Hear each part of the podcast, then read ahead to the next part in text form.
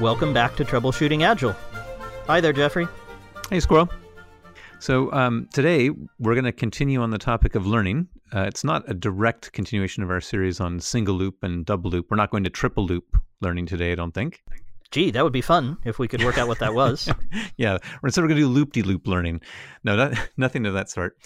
We had a conversation. You were telling me about something you're doing with one of your clients uh, that I thought had a nice tie-in, uh, continuation of the learning theme. And uh, you'd actually told me you'd assigned some homework. Can, can you tell us about that? Absolutely. So uh, I'm I'm going to be assigning some homework before my um, client has a retrospective. I'd like them to, to do a little reading about uh, something relevant to the situation they're in. That very briefly, they have a, a very classic problem where their uh, delivery isn't on time. And their delivery isn't on time, not because people who are actually doing the software coding and the software testing and the data modeling and so on don't know what's happening and don't know that it might be late but because the information doesn't get from them to the people who are actually doing things like setting deadlines with customers and signing contracts. And this didn't work out very well for them.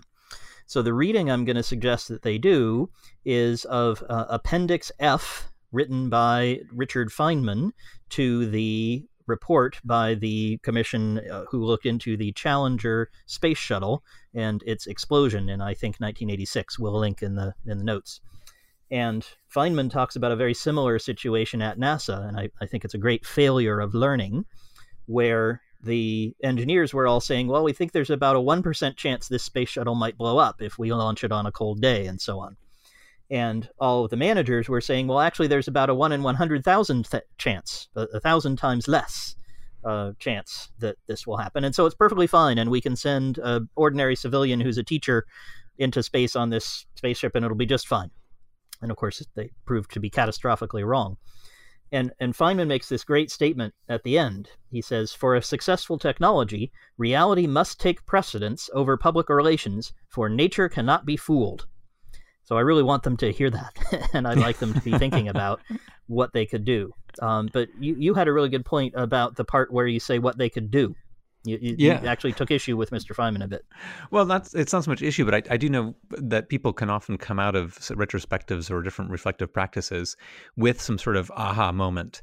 And uh, you know, Feynman's conclu- concluding line there is a fantastic aha moment. Oh, I see. You know, that's right. We we really in the future we've got to make sure reality takes precedence but how do you do that? I mean, that's the that's the challenge. It's it's kind of you you have this realization, but then it's it's not really to the point where it's going to impact what you do in the future and i think that's really important that that became one of kind of my touchstones several years ago when i came across this quote by a guy named i think it's reg revans um, who apparently is the father of something called action learning. That sounds great. We, would really like action learning. Yeah, i don't know what it is but it sounds amazing. Um, but he he has this this quote uh, which I, which really struck with me. It says there can be no learning without action and no action without learning. And uh, what I took away from this, I, I, don't know what he meant, but what I took away was um, every time we act, we have the opportunity to learn if we reflect on it. And from that reflection, we have the opportunity to change our future behavior. And furthermore, if we don't change our behavior in the future, then I don't think we can really say that we've learned. We may have had an experience, but until that um, experience uh, crystallizes into a change of future behavior, I, I, don't think it's fair to say that we've that we've learned. And and that's that's to me, I think what was interesting. We talked here previously about different types of learning styles of learning, single loop and double loop and whatnot, and we can have this sort of aha moment. But then, how do we go and take this learning and and put it into action? For example, in, in Feynman's case, he says re- reality must take precedence. Well, what do you do? So that's that's a nice statement to to write on a sticky note or carve into the wall, but how do, how do you make that active? How do you actually do something about it? Right now, this came up uh, this this topic in a in a recent conversation where we, we were talking about Feynman, and uh, as a big Feynman fan, I uh, was a fan of that appendix. So this is not in any way uh, blasting him, but really the, the question of how do we how do we we take this learning? Now we we had had in in our sort of our long list of ideas to talk about the podcast um, a story um, about ejection decision uh, that we thought was relevant. Perhaps you can you can tell us a little bit about that story. Sure. So, uh, well, again, as always, link in the comments. But this is a uh, article by a person who flies a helicopter, a, a, medical helicopter that flies into people who are in desperate trouble and takes them to hospital. And he was flying on a foggy day, and he describes how he had not taken on board learning that he wishes he had. And he flew in a dangerous situation where it was very foggy, and uh, he had patients who were in desperate trouble who were really, really uh, in need of immediate attention, and he flew against his better judgment through a foggy area where he could have hit a mountain or a tree or a, a light pole or something because he was flying very low. And he said, Gosh, this really wasn't very smart for me to do. And the patients died anyway. And I could have killed everybody by doing this. And I feel pretty dumb. And what he refers to is this uh, um, video, which we'll also link to, uh, about ejection decisions, where the Air Force trains people who fly fighter jets and other experimental aircraft in when to push that big red button that we've all seen in movies and things, where you push the button and you go shot out of the aircraft. And everybody says, "Well, I, I, if I, if I didn't push it, I, uh, it's not that I pushed it too early, or that I pushed it with um, too much uh, interest. It's I might have pushed it too late. That they, they definitely want to err on the side of pushing it rather than not."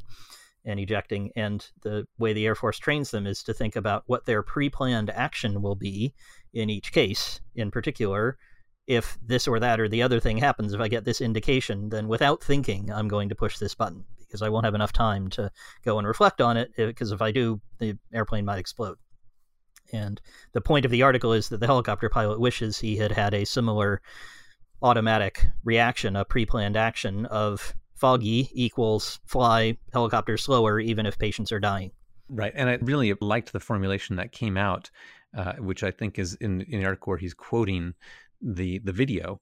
And the point says that, that the, the pilot's being interviewed um, said that decision, as you said, was made long before a, a very simple framework in their head. They use it a pre-planned action. It's like, if I encounter these conditions, I will take this action, right? So if this, then that.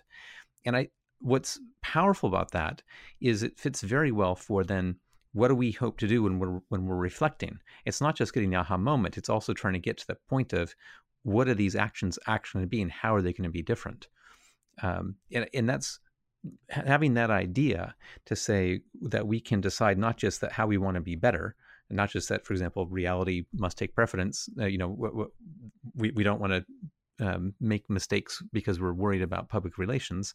Um, how can we take that into action? And this this quote has always been very helpful for me from the time I came across it.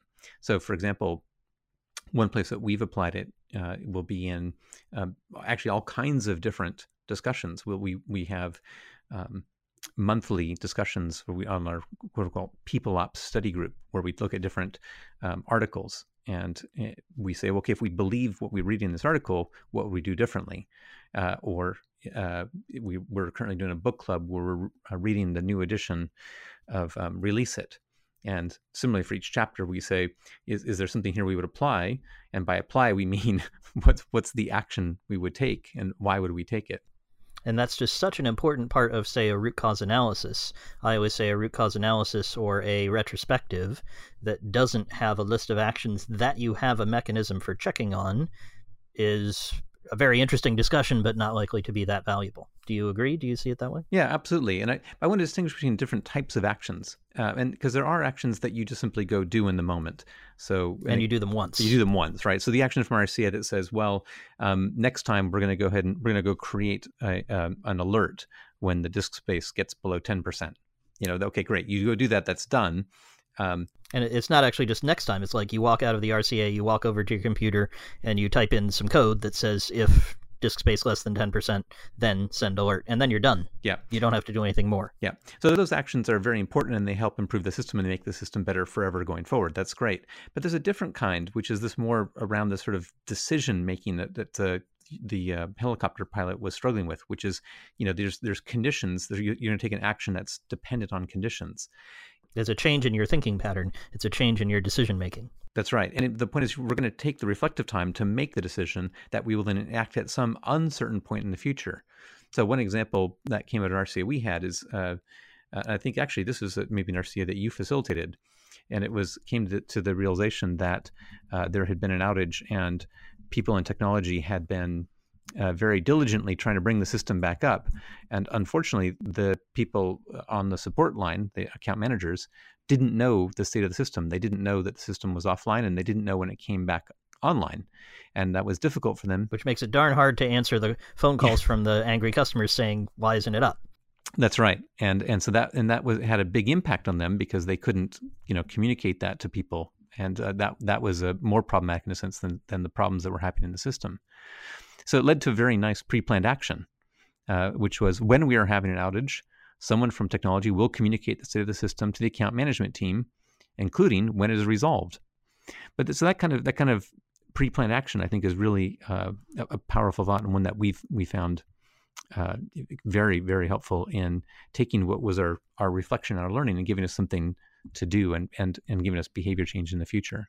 Um, for, for, in your case, you're coming up on this uh, retrospective. People have gotten this homework. What what's an example that you might come up with as a, a pre-planned action that might come out of that? Yep. So the the change of thinking that I'm thinking about, and of course, when we actually hold the retrospective, we may find something else is more useful, and I'm completely open to that. But the, the change of thinking that that is sort of stuck in my brain uh, when I think about this problem is um, that the level of certainty that they felt they had and so the conditions that would cause them to take different action is the certainty about a, a, date. So if I'm really sure, if I'm sure enough that I'm going to try to sign a contract or do something else based on a future date when someone is going to do something, that's precisely the moment when I should go and check what all the risks are to that delivery date and perhaps put on some error bars, some uh, uh, uncertainty bars around when that date might be. Well, you know, client, it might be done on the 1st of June or the 31st of July. It's somewhere in a two month range rather than it will be done on the 12th of July at 4 p.m. so that and that and that would be a, a great example of something that they might uh, come out as important learning from this. Uh, I, I think this this idea of, of, of pre-planned actions is one that people will probably hear us talking about again in the future, um, and uh, because it's something that we uh, have found as a as a very general and useful pattern uh, for uh, many different kinds of learning. Absolutely. And you know, it's so useful that I just thought of something which isn't going to fit in this podcast, but I just want to sneak it in, which is what happens when you get a lot of these. And I bet you know what uh, what I'd be thinking. So when you get four or five things you're supposed to do on every outage, or four or five things you're supposed to do whenever you have a, a really certain target date, what do you ah, do? That sounds fantastic. We'll definitely get to that. Um, but I, and I think um, what I'm hoping is that this a checklist is, is what's in my mind, but we'll come back that, to that. That might be a, a, a good topic uh, for for next week. But for this week, hopefully this will might help people. And this is something that uh, I've often heard people when they talk about problems with their agile implementation is they say our retrospectives, you know, they're pleasant and everything, but nothing really seems to come out of them. This idea of uh, getting a pre-planned action as the output of your uh, retrospective something that people might try. And that's something that uh, I think we'd love to hear from our, our listeners if um, they've been able to do that. Absolutely. As always, we love hearing your comments and questions and thoughts. Uh, you can find a way to email us at troubleshootingagile.com and feel free to drop us a line there. Sometimes we catch you on Twitter, but the best, most reliable way to get in touch with us is uh, to send us an email there. All right. Well, thanks for that, Squirrel. Indeed. Thanks, Jeffrey. And more next time on uh, How to Learn. All right. Talk to you then. Take care. Thanks, Jeffrey.